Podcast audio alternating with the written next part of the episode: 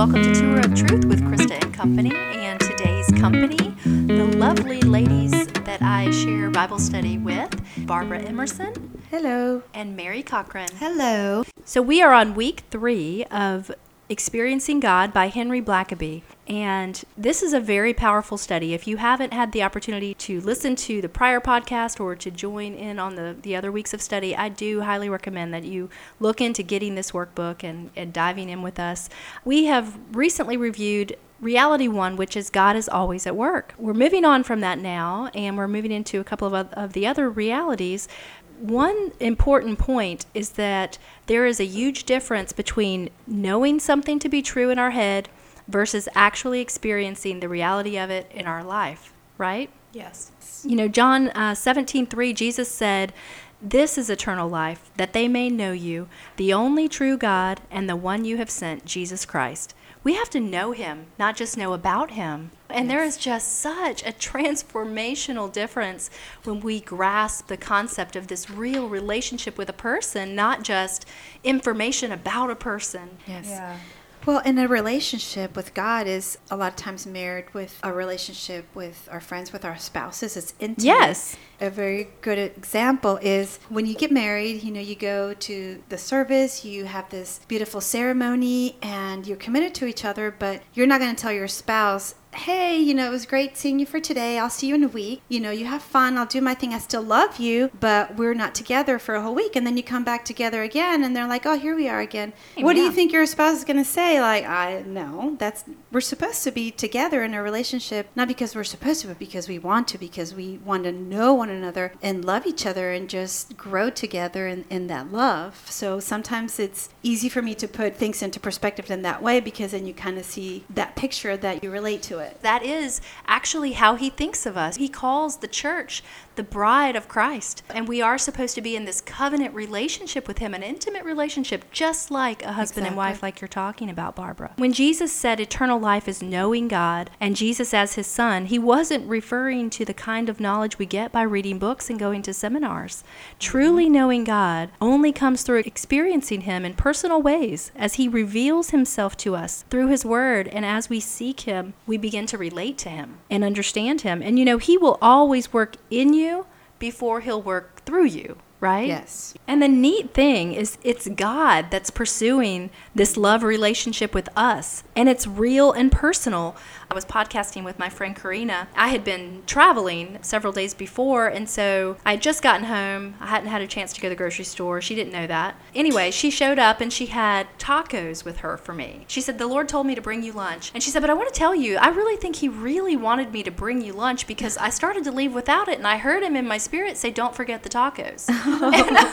you know, and so and I told her when she told me that story, I said, "Well, that is so awesome because I haven't been able to grocery shop. My husband's on his way home right now from the airport. He probably hasn't had lunch, and I have no food in the house. And we're gonna so, be and we're gonna eat tacos. Thank you. And that's how awesome that it is, though, and how intimate and personal is the Lord wanted to bless me with some tacos. He kn- he knew I had been diligent to spend time with him, and he's taking care of me. And I just think Yeah. that's the neatest Yeah. thing, even in these little the little taco story. Everything that we're experiencing from God comes in response to his invitation. This is why salvation comes through the free gift of God's grace, and there's no boasting that we can have about it. It doesn't come because we initiated the relationship with him. You know, it only comes because he pursued us first. Romans 3:10 says there is no one righteous, not even one. There's no one who understand and no one who seeks God. And then Jesus said in John 6:44, "No one can come to me unless the Father who sent me draws him." And these are really key Yeah. verses to let sink into our hearts as deep truths because that particular verse, John 6:44, becomes one of those verses that helps us identify when God is working Yes. around us because we don't think about God if it's not in our natural and he's telling us right there, it's not in our natural DNA inside Yeah. of us to pursue. God. You know, and so if we are If a person is thinking about God and questioning things of God, something's going on there with the Holy Spirit because He said it's Him that will initiate that relationship and draw us to Himself. We can say for a fact that our relationship with Him is so real that we can say, I love you with all my heart, with all my soul, and with all my mind because it's so real and we can literally feel it. You know, and it's a work of the Holy Spirit in the salvation of men and women, and that's actually known as the regeneration of the heart. Before a person is able to respond to the message of the gospel, they have to be given ears to hear. We're not even capable of understanding the message of the gospel until the Lord opens our eyes and opens our ears because we're born dead in sin and we have to be made alive by God. He has to open our ears spiritually so that we can positively respond to this call for repentance. You know, just think about a corpse. Does a dead person have the ability to respond to anything? They can't, right? Colossians 2:13 says, "And you who were dead in your trespasses and the uncircumcision of your flesh, he's speaking of our hearts, God made alive together with him, having forgiven us all our trespasses. So without this work of the Holy Spirit, we would remain condemned and dead in our sins. Jeremiah 17:9 says the heart is deceitful above all things and desperately sick. Who can understand it? there are, isn't a lot of fruit when we don't have that relationship with God. You know, we can look at all the things we did, but they kind of were meaningless at the end of the day. It's like, okay, all for what? Oh, yeah. You know, but when we're in that right relationship, you start seeing all of this fruit and it's exciting. It's like, mm-hmm. wow, I see that my life has purpose. You actually Yes. see that your life mattered in someone else's life now, and you're actually helping them by the Holy Spirit working through you. He's Right. opening their eyes, but using you as a tool to do it, and it's a beautiful thing. Blackaby starts this week with a story about how his daughter was diagnosed with cancer. And he tells us when you're under difficult or confusing circumstances, it's okay to ask God to explain what is happening and what you should do. But don't ever allow your heart to question God's love. His love for you was settled on the cross. So it's easy for us to question God's love for us when things go wrong. When the disciples were in a raging storm in the boat, they woke Jesus and asked him, Lord, don't you care that we perish? And we are subject to ask the same question Lord, don't you care? Romans 8 sheds some light on that question for us. It says in verses 35 and 37 Can anything ever separate us from Christ's love? Does it mean he no longer loves us if we have trouble or calamity or are persecuted or hungry or destitute or in danger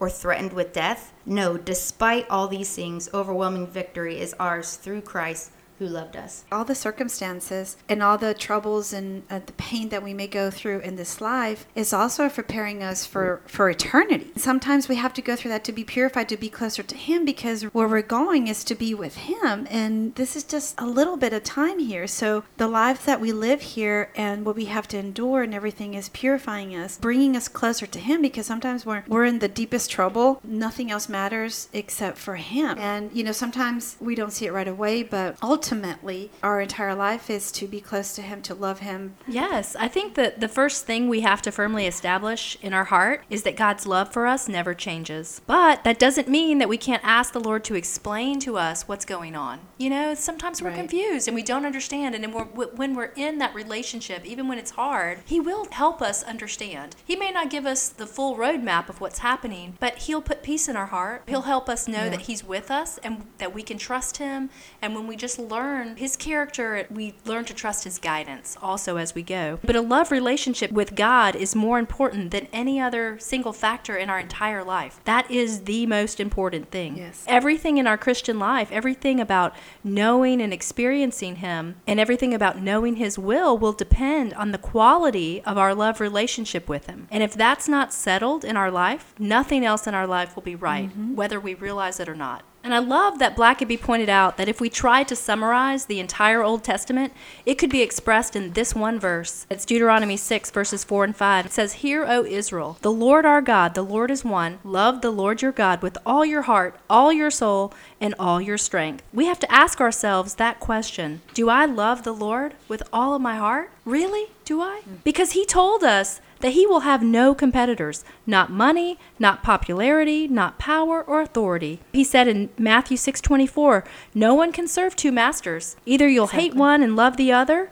or you'll be devoted to one and despise the other. You cannot serve both God and money. That's a personal one for me. You guys know, so I'll share it with those listening. I actually had a moment where God spoke that particular verse to me at a women's conference. It's one thing when you read a verse, and it's different when God speaks the verse to you. And so I had to sit there with that and ask the Lord, what does that mean?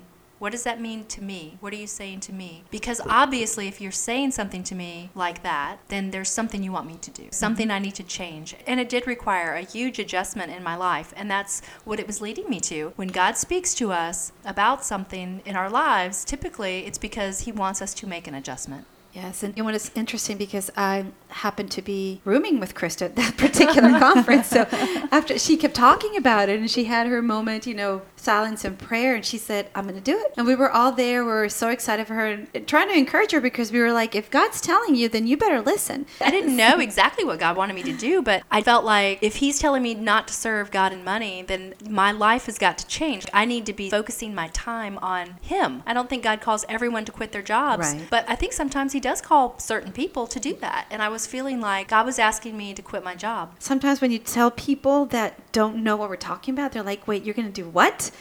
because God told you? What do you mean? You know, we do have to be obedient in some things that could be really hard. And it, in this case, like quitting your job, but it could also be in a relationship. It could be mm-hmm. in your friendship. It could be in so many different ways. Not everybody's going to understand it. They may judge you. They may make fun of you. That doesn't matter because our obedience is to God. To paraphrase Matthew 6:31, Jesus did say that from his love for you, he'll provide everything you need. And when you love him and him alone, he'll meet all of your needs. When the Lord's asking us to give everything up, he says, "I care for you. You know, of course I care for all of the needs that you have. I'm just asking you not to focus on those things and just trust me to provide them." Deuteronomy 6:12 says, "Be careful that you do not forget the Lord, who brought you out of Egypt, out of the land of slavery. Fear the Lord your God, serve him only, and take your oaths in his name. Do not follow other gods, the gods of the peoples around you. For the Lord your God who is among you is a jealous God. There is an important truth that we need to drill into our hearts, and that is that God did not create us for time. He created us for eternity. If we live only for time, for the here and now, we will miss the ultimate purpose of creation. And if we don't recognize that God created us for eternity, we'll invest in the wrong priorities. You know, he said we need to store up our treasures in heaven. Krista, you mentioned that we were created for eternity and that we should not live for time because we'll allow our past to shape our life today. And so Blackaby teaches us that our life as a child of God ought to be shaped by the future and by what we will be one day, and how God uses our present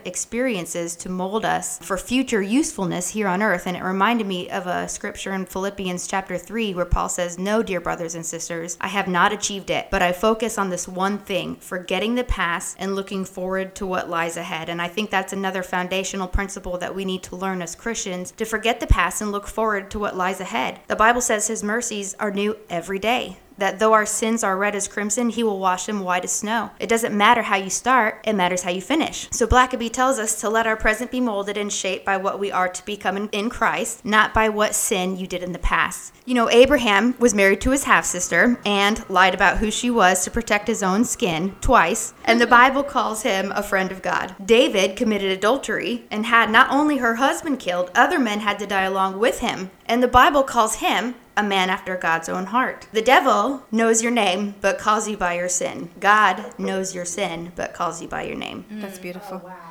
I love deep. that. And so, So when your relationship is as it's supposed to be, we'll always be in fellowship with the Father. And it's beautiful that He does call us by name. It's personal and it's intimate. People who struggle to spend time with God, they don't have a scheduling problem, they have a love problem. From day one, God wanted an intimate relationship with us. In Genesis, when Adam and Eve were hiding and then they didn't show up for their walk with God because they had sinned, God knew what happened, but He still showed up and He said, Where are you? How that must hurt God's heart when we don't show up. When He comes to meet with us, maybe you've set aside time to journal or to pray or to spend some time with God. And what about the day that you just don't show up? He showed up and He says, Where are you, Krista? That just hurts my heart to think about that because that's how faithful He is and He is pursuing us and He's so gentle. God pursues and orchestrates ways for us to experience Him. But we have to make Him a priority that doesn't get pushed aside. I remember from a sermon years ago, a pastor was talking about spending time with God and he recommended actually putting it in your day timer and making a time that you're committed to that you keep and don't move it aside because you don't meet with a physical being that's in front of you. You are meeting with the creator of the universe.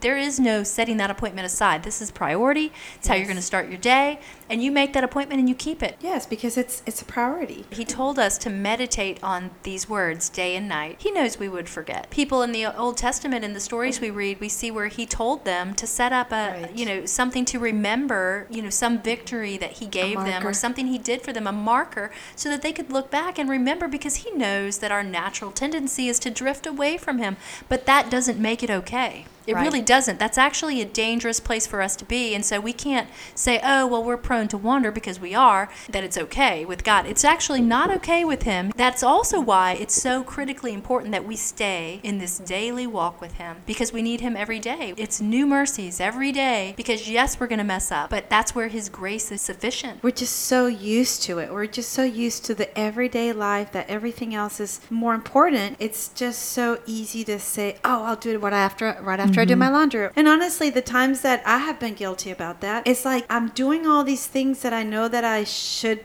wait on doing and then i just feel this uneasiness i just want to get to my bible i just want to get to my bible study finally get to it you're like i'm like oh, why didn't i just push everything to the side before i did you know what i'm saying so there's just something that you naturally want to go back into when you are in a, in a relationship with him i think because you just kind of need it Like David said, my soul longs for you. My soul pants for you, you know. And these were his expressions of love that he wrote down because his soul longed, you know. And he, and we can read these psalms and these prayers that he wrote. He loved him with all of his heart. And that's the greatest commandment. And that's what the Lord wants from us. Just that we love him with all of our heart. And that's our focus. It's true that a lot of times we will make time or take time to do other things and then claim that there's no time to spend with God. So for me, one question that I can ask myself if I haven't found time for God is Did you go to the gym today? Exactly Because 1 Timothy 4 8 says physical exercise has some value. Can you say some value? but spiritual exercise is much more important, for it promises a reward both in this life and the next. I could also ask myself, Did you watch TV today? Exactly. So, you know, exercising is not bad, watching TV is not bad, but neither of these things are as important as cultivating a love relationship with God. And if you found time for these things but couldn't find time for the Lord, then as Blackaby said, you really don't have a scheduling problem, you have a love problem. Right. Exactly. Right. With these foundational truths that he's been teaching us, that it is God that pursues a love relationship with us. I've had such a good stirring throughout this study. And having two small children at home, I got to the point where I would justify sleeping as late as I could, you know, until the kids got up and then trying to spend time with the Lord while they napped. And sometimes that happened and sometimes it didn't. But Right. having my heart stirred in that love relationship and responding to God's love for me, I started setting my alarm early to get up and Right. spend time with him again. And you know, my husband's always gotten up very early, and it got to the point where his alarm doesn't even wake me up. I don't hear it; it does not cause me to stir Right. because I know it's not for me. You know, we can train our ears for certain ringtones or whatnot. So I would completely sleep through his alarm. So then I started getting up early again to spend time with the Lord. But I, I got to the point where I was so excited to do it that his alarm started waking me up. And so even though my early alarm was still set 45 minutes after his, I would get up when he got up because I was just so excited. You know what I mean? Right. And it's because my heart had been stirred. And it is that love relationship. You know, in, in high school, I think school started at 7:15, which is pretty Oh, early. yeah. Yep. And I was never a morning person. So I get it when people are like, oh, I just can't function in the morning. I get it. But I started dating this guy. I was head over heels for him. And I would actually get up early enough to go have breakfast with him before school started at 7.15. So the, the, The point is, when you truly love somebody, you are going to make time for them. You are going to take time to be with that person. Make them a priority. Yes, but it all stems from the love relationship. And I don't think that could be said enough because mm-hmm. everything going forward from this time on for the entire study is going to stem from the love mm-hmm. relationship. We're called to a love relationship before we're called to any form of ministry or service. The quality of my love relationship will determine the effectiveness of any kind of ministry, or really anything that God's going to do in and through me from now on. So, ladies, I think we are at a point where we need to wrap up our podcast Okay. and maybe summarize this study and how God acts or acted and what he did or does to take the initiative in pursuing this relationship with us. The things that are coming to mind for me right off the bat are that he prepares our heart. Uh, Deuteronomy 36 says, The Lord your God will circumcise your hearts and the hearts of your descendants, so that you may love him with all of your heart and all of your soul and live. And then two would be that he opens our eyes. All things have been committed to me by my Father. No one knows who the Son is except the Father, and no one knows who the Father is except the Son, and those to whom the Son chooses to reveal him. He also works in us, for it is God who works in you to will and to act in order to fulfill his good purpose. That's Philippians 2:13. Mary, would you mind closing us in prayer? Absolutely. Heavenly Father, we just want to thank you for pursuing us. Everything that we have, every good and perfect gift comes down from you. You never change, you never cast a shifting shadow. You are always good. And I just thank you for pursuing us. Lord, I thank you that you leave the 99 to go after the one that wanders away. Lord, I thank you that you have set us up for success in relationship with you. I thank you for revealing things to us. I thank you for illuminating your word to us. I thank you for uh, discernment, for revelation. Lord, I thank you for just equipping us with everything that we need for life and godliness. You are such a good God. Thank you for loving us. Thank you for giving us hearts to respond to that love. And I just ask that you would help us to love you more and to love you with all of our heart. In Jesus' name, amen. Amen. If you would like to hear another podcast or if you'd like to play this one again, you can find us at touroftruth.com or you can find us on Facebook. I look forward